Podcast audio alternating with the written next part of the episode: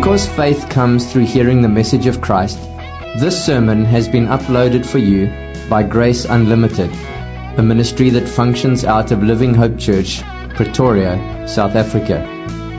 We want Jesus Christ to have first place in everything in our church, and we want to help you know and follow Jesus in all of life and to help others do the same. Find out more or download many more free sermons at graceunlimited.co.za or livinghopechurch.co.za.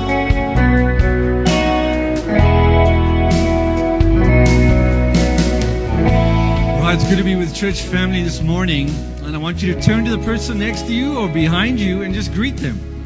Say, hello, how are you?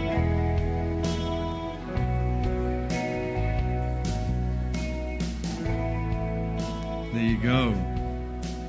Wonderful. All right, well, now we get to the time of our worship service where we get to hear from God Himself as we open up His inspired word. So, would you turn with me to the book of Galatians? You know, as a church, we are working our way through the book of Galatians, and we're really coming now to the end of chapter 3. And this is such an important section of what Paul's argument has been about being justified by faith in the Lord Jesus Christ and the implications this has on our relationships, not only with God, but with one another. And so let us read from Galatians 3, and I'm going to read from verse 25 until 29, with the emphasis on the last two verses for today. This is God's word. But now that faith has come, we are no longer under a guardian. For in Christ Jesus you are all sons of God through faith. For as many as of you as were baptized into Christ have put on Christ. There is neither Jew nor Greek, there is neither slave nor free, there is no male and female, for you are all one in Christ Jesus. And if you are Christ, then you are Abraham's offspring, heirs according to the promise. This past Wednesday on the radio, it was, I heard that it was 28 years ago this week that South Africa got its official new national anthem. Our new national anthem and our new national flag. And as we all know, this new anthem celebrates our country's diversity with so many different languages, right? So many different cultures represented even in that song. And as you look at the words of this new diverse anthem, you see that when we sing these words, we're asking God in these different languages to bless this country and the diversity of its people. To unite us in our efforts to make South Africa a better place. And every time we hear that anthem play, whether it's at a, a, big international sports event or when someone has just won the gold medal, the country unites and identifies with that success and optimism. People love to unite when things are going well. I mean, the new flag of South Africa does something similar because it's a reminder of the kind of disunity we came from. And how today there is real equality for all people. No matter what your color, culture, or current situation in life. But we know that this unity and equality quickly disappears when everyone pretends to be religious, but God is not really in the picture. You don't have to look very far to recognize that the political and social and racial tension still exists in our country. It's been 28 years since people started to sing about their new oneness, but there's still a long way to go, right? I think of the recent looting situation we had in KZN last year. It was such a clear example of how divided the country is politically. And how even that caused people in different groups to unite against the evil around them. Muslim and Christian standing together against those who are threatening their safety and their belongings. But if you just look back at some of the other headlines over the last two years, you will read stuff like this. South Africa's foremost human rights advocates say that the persistent racial tensions in the country are fueled by inequality and that the country is far from the South Africa united in its diversity envisioned by the Constitution. Tension in Cape Town remains high after protests over a private matric function that black students at a high school were allegedly excluded from. Attacks on farms and small holdings and the, the police response have continued to be an emotive and racially charged issue that threatens the spiral into further violence as farming communities demand action, while others criticize farmers' actions. The woes continue. Poverty and unemployment are out of control, especially for young people with more than 19 million beneficiaries. The social security grant system is also not suitable from a cost point of view. Gender-based violence costs the country 40 billion per year. The government's failures to violate the rights of people who want to enter our country legally and want to contribute to the economy, economy giving rise to xenophobia. I mean, the headlines abound. We live in a time where you have provinces who want to separate themselves from everyone else and become their own independent country. You have pockets of areas where people are setting up communities exclusively for a certain race or ethnic group. Or maybe at a less obvious level. You have all these full, circle lifestyle complexes with private schools and shops and sporting facilities, all within one area where you can basically live your life within these high walls and you never have to leave it and interact with other people that are different from you cutting yourself off from the world around you. And then you have all these social media posts about people fighting over who arrived first in South Africa to determine who has the right to what piece of land. Clearly, all of this indicating that as a country, 28 years later, we still have a very long way to go to find that true, diverse unity we're supposed to have. But how about the church? How about the church? If that is the reality we live in out there, then what's going on in here? You might think that South Africa as a country would have made more headway over the last 28 years, but what about the church? Because it's been over 2,000 years since Jesus stepped into our world and our reality to break down the walls that divide people and create real unity amongst new members of His forever family. The family of Jesus is supposed to be this new community of people where the doors of the church and the doors of our hearts are open to anyone. No matter what their color, culture, class, or gender. And instead of being intimidated by our differences, we celebrate those differences. Because God's people and the community of faith is a place where we find unity and more than just wearing the same t shirt. Because the gospel of grace really changes all of our relationships. We're studying the book of Galatians, and as we know from this letter, that Paul has this tension with the Galatians and the, the Jewish false teachers who are claiming that you need to become a Jew. You have to become like us. They say you have to be like us to really be a child of God. In response, Paul has been arguing and saying that the mercy and the grace of Jesus Christ is the, the big game changer. The big game changer that breaks down that falsehood of exclusivity and inequality and makes Jews and Gentiles one in Jesus. And here at the end of Galatians chapter 3, Paul has been showing us the fullness of the gospel and how all of our relationships have changed. We saw in verse 26 that he showed us how close true believers are to the Father. For in Christ Jesus you are all sons of God through faith. And then from last week we saw how close we are to Jesus. Verse 27. For as many as you were baptized into Christ have put on Christ. And now in verse 28 and 29, Paul is showing us how close we are to each other. How close we are to each other. There is neither Jew nor Greek, there is neither slave nor free, there is no male and female, for you are all one in Christ Jesus. And if you are Christ, then you are Abraham's offspring, heirs according to the promise. In other words, the fullness of the gospel shows us not only how united we are to Christ, but how united we are in Christ.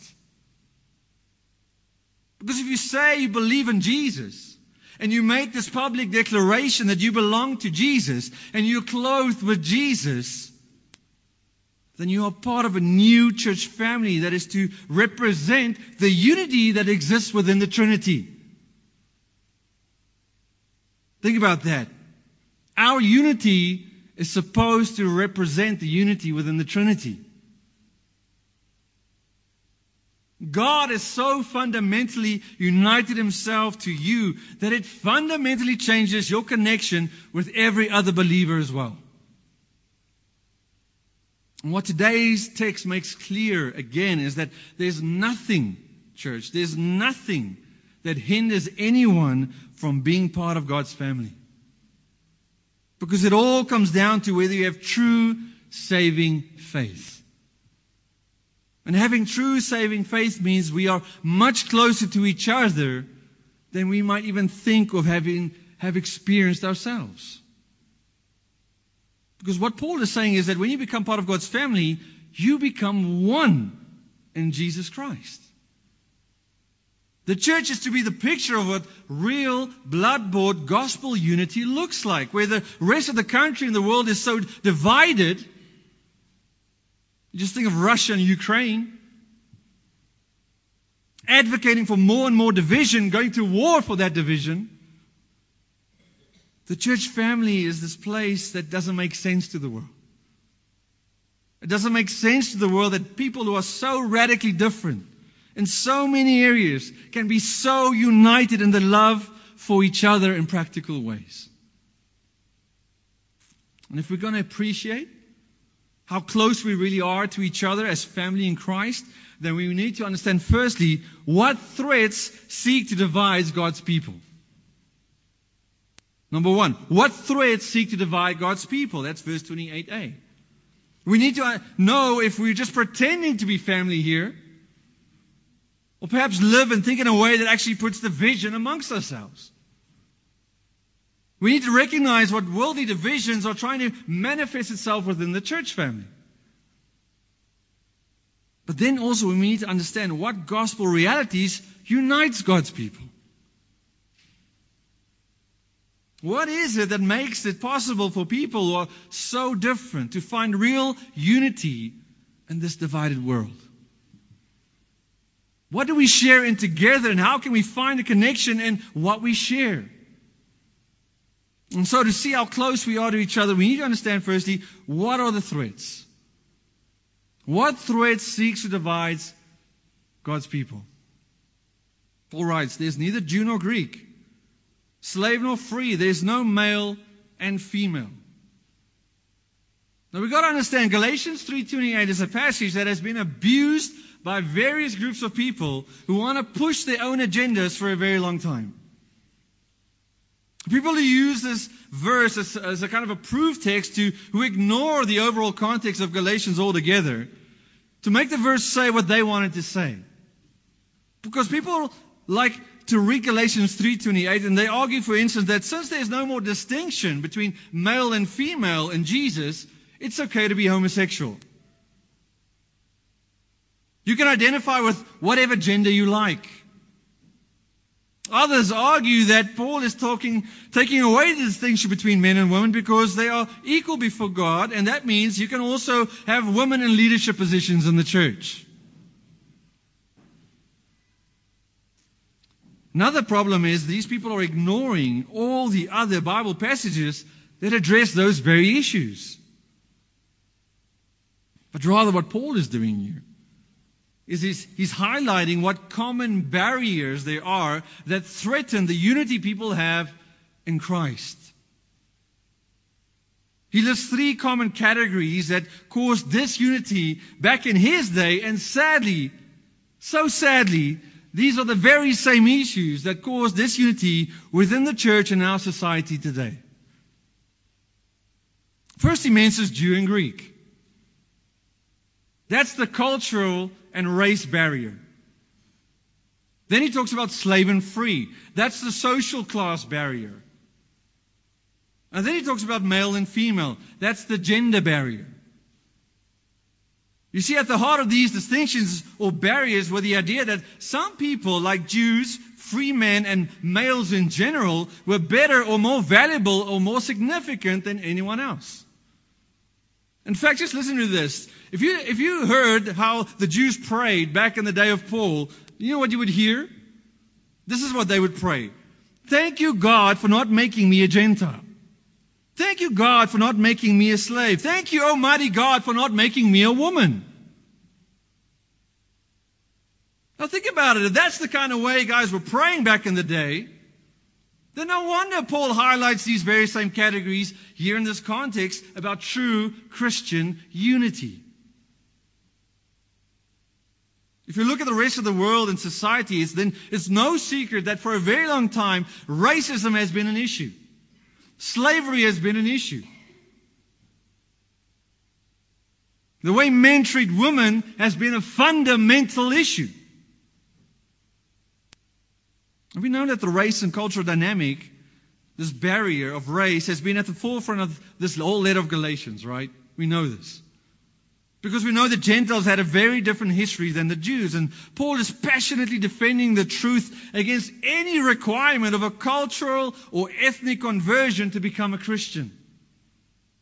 Because any sense of feeling superior because you belong to a certain culture or race was broken by the blood of Christ. Ephesians 2:13 Paul said, "But now in Christ Jesus you who once far off have been brought near by the blood of Jesus."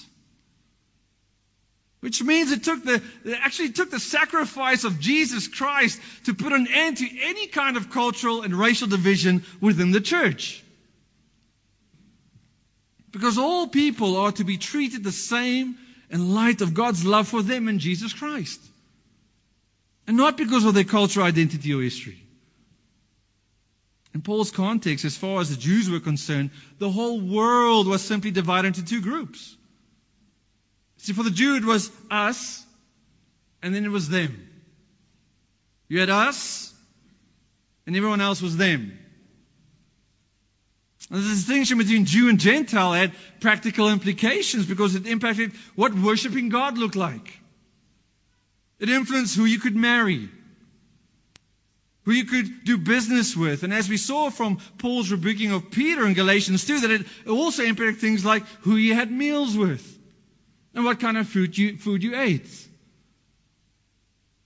And how nice of the Jews, though, because, hey, they were giving the Gentiles the opportunity to become a Jew. Where the Gentiles would have to cross over to the other side of this dividing wall but still leaving the very wall of division in its place. That's how the Judaizers wanted it. They wanted things to be separate. And the option was simple either give up your Greekness and become culturally Jewish, or continue to be seen as a Gentile dog. I mean, the Apostle Peter later had similar problems with, with, about who should even hear the gospel. Eventually, the church in Jerusalem came around in Acts 11. It says, Then to the Gentiles also, God has granted repentance that leads to life. Other translations say it better. They say, even to the Gentiles. As if this is this, this distorted mindset that the Jews were the only ones worthy of the gospel. In fact, later we see that there was this kind of reverse racism going on where the Gentiles didn't want the gospel to go to the Jews. And one of the threats to the unity in the body of Christ is when we are subtly trying to make everyone else around us to be more like us instead of becoming more like Jesus. We might be putting up the dividers that Jesus came to destroy without us even knowing it. So, what are some of the signs that this is happening? Well, let me ask you do you expect other people to do only things the way you like to do them? Do you get upset and offended if they don't? Do you instinctively assume that your culture's way of doing things is obviously the best way? Another question. Do you give more time and attention to people from the same culture or race as you, but no effort is ever made in really connecting with anyone else in the church because you think it's just going to be too hard? I mean, people walk into the church for the first time and you get the sense, wow, everyone else is so different from me. And you allow these outward differences to dictate how you interact with other people. Maybe even preventing you from coming back to church. Do you use the language of us and they? Us and they. Made me think of friends who we've adopted children from a different race and how hard it's been for, for the people in that church to relate to them because of the new colorful family and also for the kids to feel part of the church body which is predominantly one race, and the brothers and sisters get upset when, when others continue to speak about their brothers and sisters and the Lord as them. Them. As if they did not really belong to the family.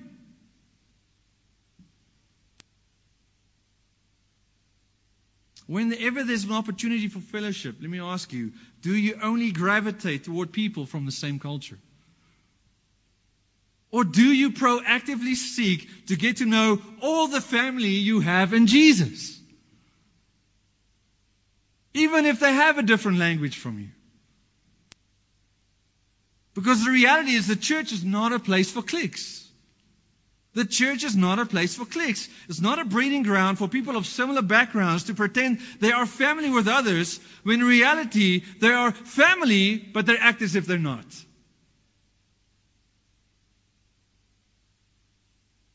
And so another question to ask, maybe do you evaluate your own heart, is are you willing to share what is really going on in your heart with someone who has the same, who has a different culture or race from you? Or do you think I can only talk to people from the, the same background because they're the only ones who would really understand? If your culture or your race becomes your primary identity to function in this world, then you're not only denying what Jesus has done on the cross, you are denying that this person who is so different from you is clothed in the same righteousness of Jesus, and you're missing out on the way God intended this family to function. This is how one man says it. He said, if you only gravitate and spend time with people who are like you, you are missing out on what the body of Christ is supposed to be.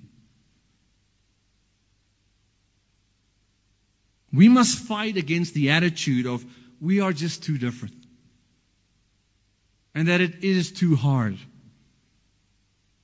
It's too hard to love someone who is so different from me. Because imagine Jesus had that very same attitude towards you.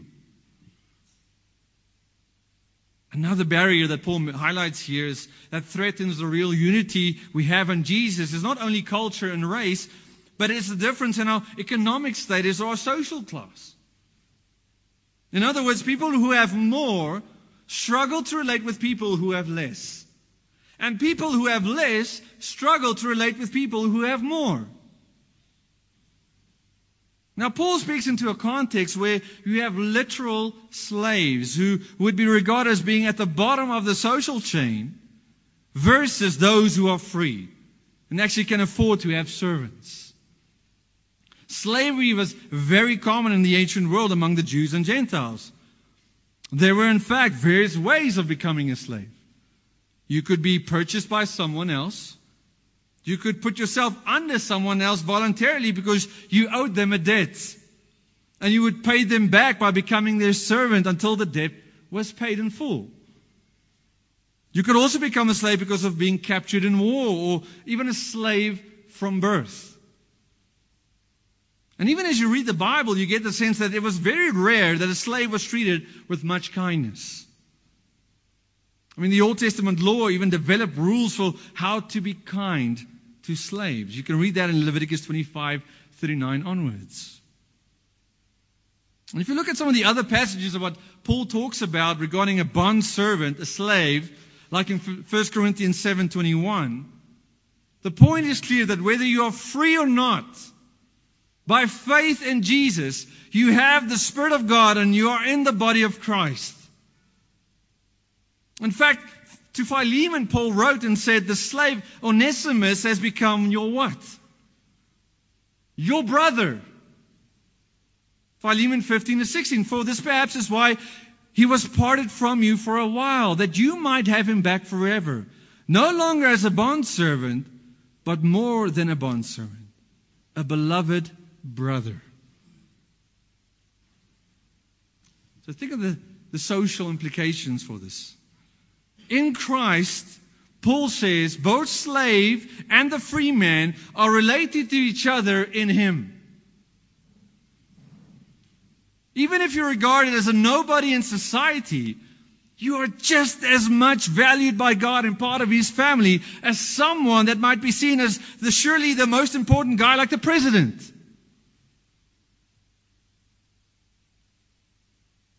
But perhaps the divisions are put back in the, up in the church again when people think that just because one member of the church does some work for another member in the church, they're not on the same level. Whether people relate to each other and the way they do that is like an employer employee kind of relationship rather than relating to each other as brothers and sisters in the Lord. You might have someone that helps you with cleaning your house or helping you in the garden. But you don't want to be in the same church as them because it would be too hard for you to worship God together. Because thinking the relationship will get weird because of here we are supposed to have this oneness, but on Monday people treat each other with this attitude of superiority because I'm your boss. Or inferiority because you are my boss. Other signs of our social status might be causing division in the church is when we avoid spending time with others because we feel guilty about what we do have and what they don't. Or when people assume that one the, the one who has materially more would not want to spend time with the one who has materially less because they think it would not be comfortable for them to spend time with me in my home because it's not as nice as theirs. Assuming they must be too busy because look at all they have on their plate and what they must do. I don't think they will have time for me. These are all ways of putting back up the social divisions that Jesus came to destroy. Or perhaps people just treat someone else differently because of the way they look. Think of James 2, right? This is James 2. My brothers, show no partiality as you hold the faith in our Lord Jesus Christ for the Lord of glory. For if a man wearing a gold ring and fine clothing comes into your assembly, and a poor man's shabby clothing comes in, and if you pay attention to the one who wears the fine clothing and you say, sit here in a good place, while you say to the poor man, you stand over there, or sit down at my feet, have you not then made distinction among yourselves and become judges with evil thoughts? Church, even Christians can fall into the trap of thinking that just because someone is wearing a nice suit, they should be treated differently from someone who does not. Where we give them more respect and more attention because we subtly avoid those who are not in the same position. All of this is putting up back walls that Jesus came to destroy. But Paul includes a third category here.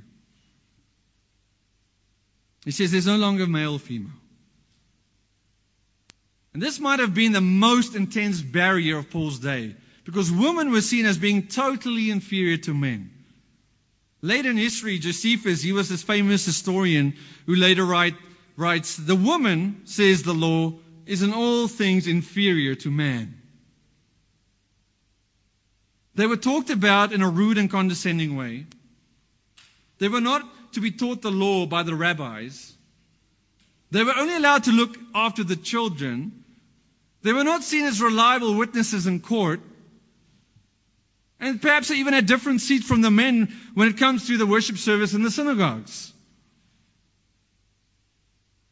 And unfortunately, in many cultures today, not much has changed. Not much has changed. When you look at the other passages in the New Testament, Paul mentions the same kind of barriers, these categories. He says the same things in 1 Corinthians 12:13 and in Colossians 3:11. He mentions the first two barriers of race and social class, but not the issue of gender. And part of the reason might be that the case in this very context with the issue with the issue with the Galatians is that you need to be circumcised to be part of the family, right? according to the Jews. And this is something that women obviously cannot do. This was a male ritual. And so Paul comes in and he destroys the thinking that women are not on the same level as men before God. In fact, in so many other religions, still today, like Islam, women are seen as being this, this possession, just this object to serve the men in certain ways. So many universities and other liberal institutions around the world say that Christianity is devaluing women because there's so much emphasis in the Bible on the headship of man. Giving rise to these feminist movements and, and these radical ways. But then you just got to read your Bible. Because then you open up your Bibles and you read how Jesus comes and he ministers directly to Mary and Martha. Here's the rabbi, the rabbi of rabbis coming teaching women directly the law. Instead of having women sit over there, he has them sit at his feet to listen to his word.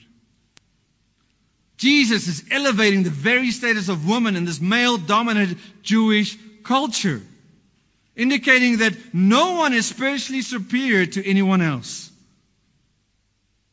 Now, again, where this verse goes south is when people try and interpret Paul to say that what this means is that women can also be in leadership roles in the church. Yes, they now have an equal role in the home as well, and, and this is what they need to realize that these gender based roles given to us in the Bible are not rooted in the fall, they're not rooted in the curse or even in our culture. The distinctive roles God has given for men and women are rooted in creation. Genesis 1:26. In other words, gender-based roles existed before sin. Yes, the world's gone and abused these roles, but God has always given men and women different roles in the church and in the home but they still have the exact same value before God. Both were made in the very image of God. In other words, we must understand that the gender roles are a matter of function in the home and in the church, and not a matter of value or worth in the sight of God. Because even as the Father, the Son, and the Spirit are one, they each have distinctive roles. And our unity in the church is to represent that, that true unity that exists within the Trinity as we exercise our God given roles in the church and in the family. And so we might be putting up gender divisions in the church when men think they are simply more important than women. When women want to be doing the role of man when men think women can't be as gifted by God as they are. Or when women think they are more gifted than men, and honestly, this might be very well be true, but they don't trust God's design for how to use those gifts. And so they struggle to submit to leadership God has given them in the context of their home and, and this new family they have in Christ. And so what's Paul's point?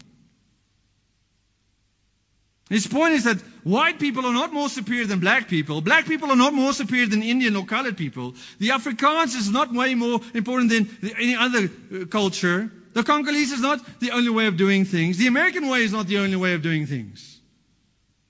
Your position in society does not affect your relationship with others in the church. And your gender does not affect your relationship with God and with others in the church. But let me just say what Paul is not saying. Paul is not saying that when you become a Christian and you are baptized, that you become colorblind. That we leave our obvious differences at the door when we walk into the church. He's not saying that I stop being a white Afrikaans male who grew up in Durban with a Dutch and German heritage. He's saying those distinctions don't determine if I can be part of God's family and who I can be related with in God's family. The church is not a raceless, classless community. When we come to Christ, you don't stop being Africans, bosses, or employees, male or female. What we are, we have always been, but now we just are those things in Christ. Together, family, united in Christ. Paul didn't stop being a Jew. Instead, he found his primary identity in Jesus and not in his Jewish heritage. Jewish heritage. And so God has made us different, but He's also made us one. He's made us different, but He has made us one. Because not only do we have to be careful of the threats that can cause division in the church family, if we're going to appreciate how close we really are to each other as family in Christ, we need to celebrate and understand what gospel realities unites God's people. What is it actually that unites us like this? Paul writes, For you are all one in Christ Jesus, and if you are Christ, then you are Abraham's offspring, heirs according to the promise. Instead of putting up walls that divide us, we need to focus on what unites us. And one of the advantages of being in a diverse family like Living Hope is that we can embrace and celebrate the differences we do have.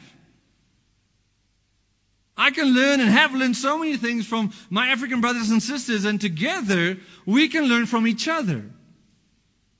Grow together because of being in this wonderful context that God has given us. Being in a position, this is important, being in a position to think biblically before we think culture, class, or gender. To think biblically because before we think of culture, class, or gender.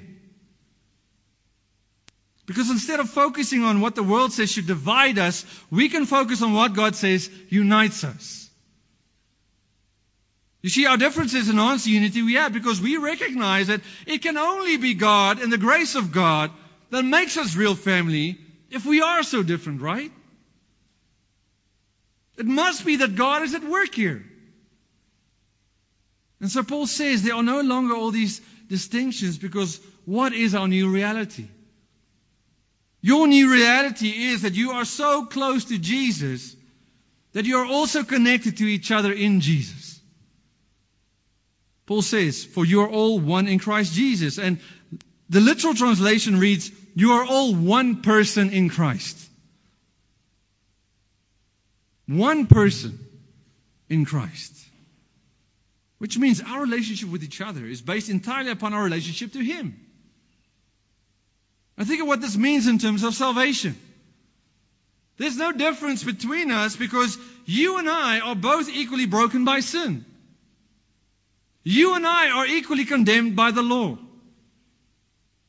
You and I are equally embarrassed about our sin.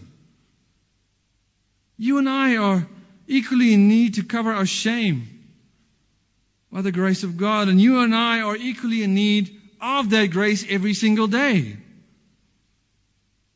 And you and I have become equally unable to save ourselves.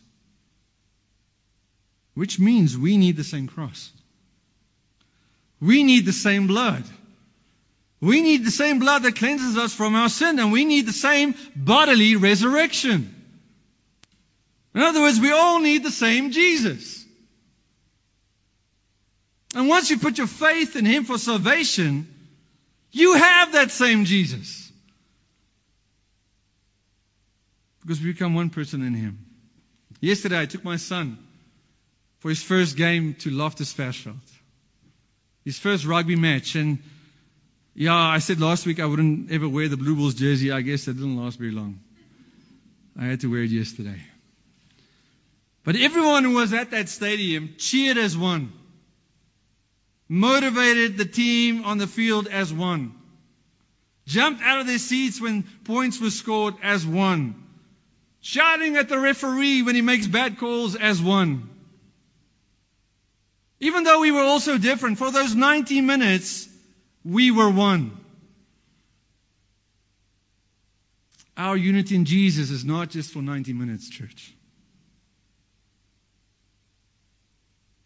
Think of the language of the Bible. The Bible says, together we have all become slaves. 1 Peter 2:16 says, "Live as people who are free, not using your freedom as a cover up for evil, but as living as servants, that is slaves of God." We don't become each other's slaves, rather we are slaves to Christ together. And one reason we sometimes fail to treat each other the way we should is because we don't fully understand how close we are to Jesus. And because of how close we are to Him, how fundamentally connected we are to each other. When you just think of Jesus. Jesus is speaking with this woman at the well in John chapter 4, right? We know the story. She was a poor Samaritan woman, which means Jesus would have been separated from her ethnically. He would have been separated from her socially. And he was separated from her sexually. But that did not stop him from loving her and giving his life for her that she could be forgiven from her sins. It's only when we embrace who and what we are in Jesus that we can start to see other people the way Jesus sees them and treat them the way He treats them. But look at what Paul adds here in verse 29. Not only do we share in our need for grace and salvation, we also find unity in what we share in history. And if you are Christ, then you are Abraham's offspring, heirs according to the promise. This is kind of big. Because what Paul has been saying is that this new family that God has united together is not just for today or for tomorrow, it's going to be forever. Paul is describing how we find unity in our relationship to history. Because we are sons of God by faith, we are brothers and sisters of all God's children, right? But in terms of if, history, if let me just emphasize again, that's a very, very important if. Only if you have truly put your faith in Jesus. Only if you've really humbled yourself and seen yourself as not being superior racially, socially, or gender based. That you belong to Jesus, belong to the one family God began so long ago and will continue to be part for into all of eternity. Because here's Paul's logic, concluding again in chapter 3 that if you belong to Christ, you belong to Abraham's family. And you remember back in Galatians 3:16, we said that God made the promise to both Abraham and his offspring, which was referring to Jesus being that offspring. And if you're not in that offspring, in Jesus, then you belong, if you are in that offspring in Jesus, then you belong to Abraham and what? And you are heirs according to the promise. In other words, in this whole Jewish Gentile context again, it would only be the son who would receive the inheritance, right? But now, by faith in Jesus together, we are all sons of God, male and female. We all share in the inheritance of forgiveness of sin, heaven, eternal life, and being able to love my neighbor as myself.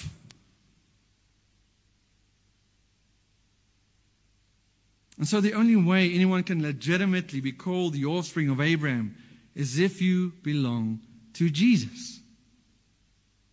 Not be becoming a Jew, not keeping the law, not thinking you're more superior than anyone else, but through faith in God's promise. And these things have implications. I like how one commentator, John Stott, says it. He says, We find unity in the fact that we no longer feel ourselves to be waifs and strays without any significance in history or bits of useless wood drifting in the tide of time. We are the spiritual seed of our father Abraham, who lived and died over 4,000 years ago. For in Christ we have become heirs of the promise which God made to him. So this truth of our connectedness in Christ and our relation to each other in relation to all the Christians who have gone before us helps us to recognize what? We are not alone. We are not alone. The Christian faith is not a faith that is meant to be lived out alone. Whether we are in this church family or meeting with other Christians from all over the world, we have family.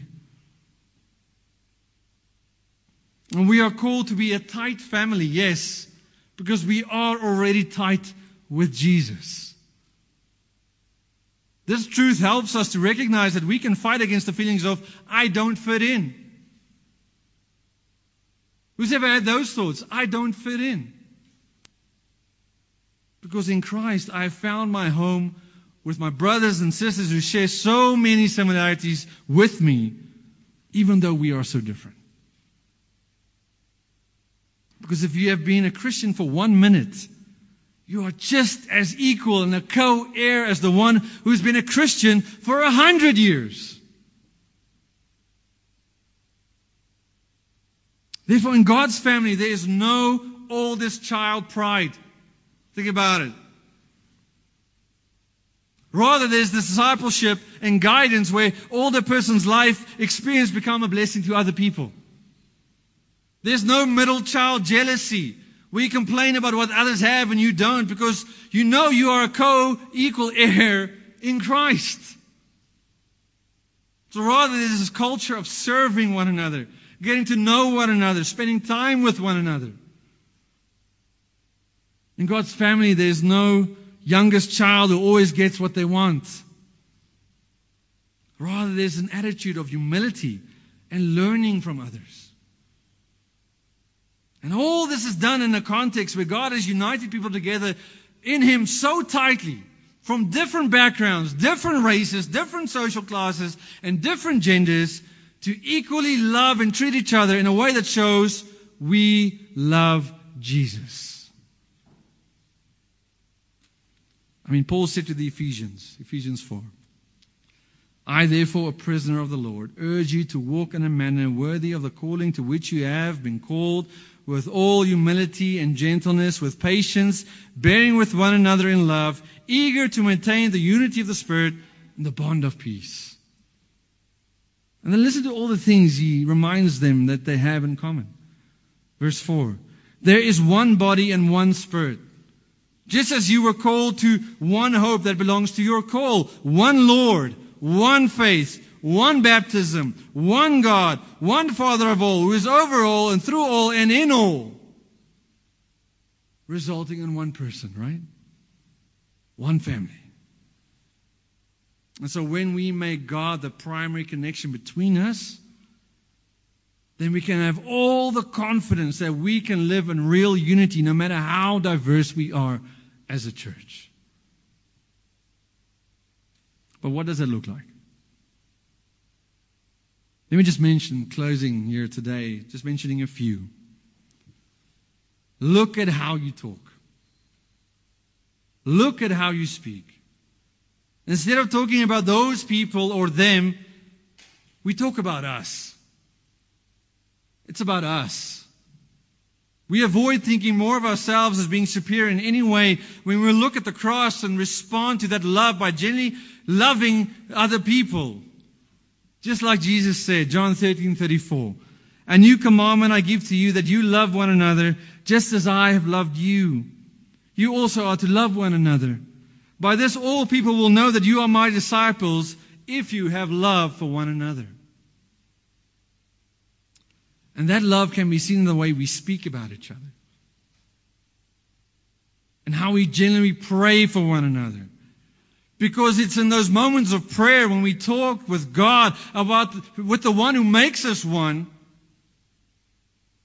talking about eternal things and earthly things, committing our brothers and sisters to the Lord, it strengthens that unity, doesn't it? See, in Galatians 3.28, again, like last week, we said, God does not call us to be unified. He says we are unified because of Jesus. That is our reality. Secondly, look at who you talk to. Look at who you talk to. Instead of always talking and inviting the same people to hang out with because it's easy for you to get along with them, include people who you do not know that well.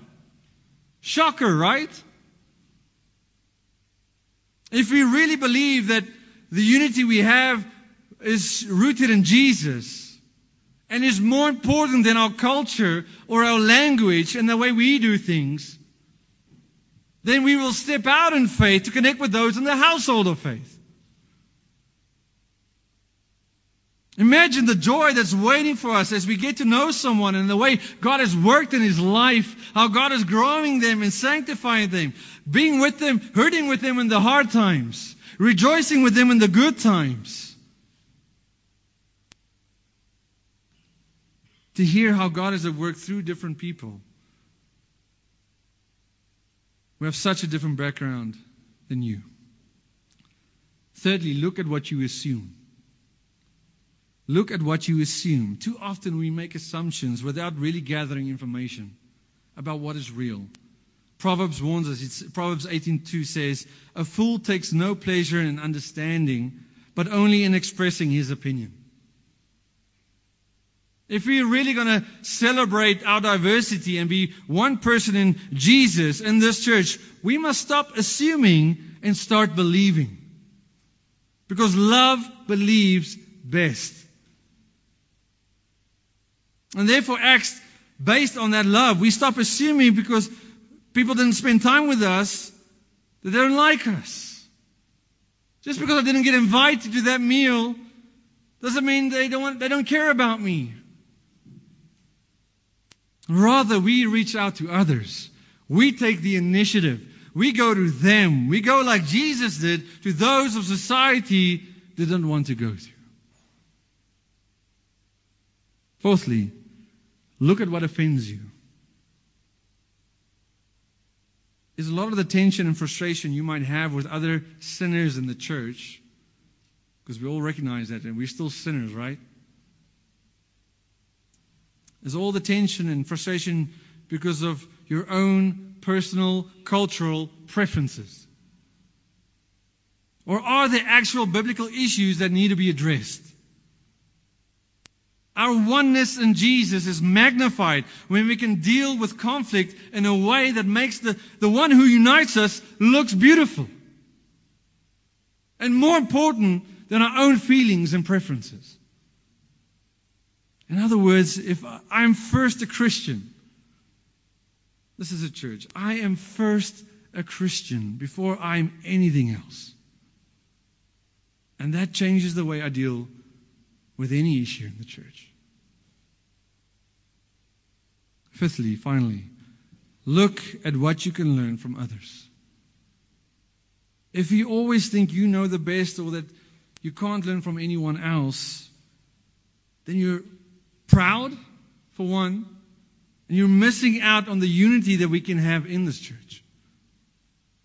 We're all in similar and different stages of life, right? If you're struggling to disciple your kids, spend time with someone that does a good job in discipling their kids. Not because they necessarily have the same culture as you, but because they're godly first.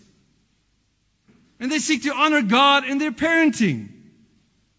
And they might be someone that has a totally different culture from you. God has gifted the church in a variety of ways And that is to your benefit.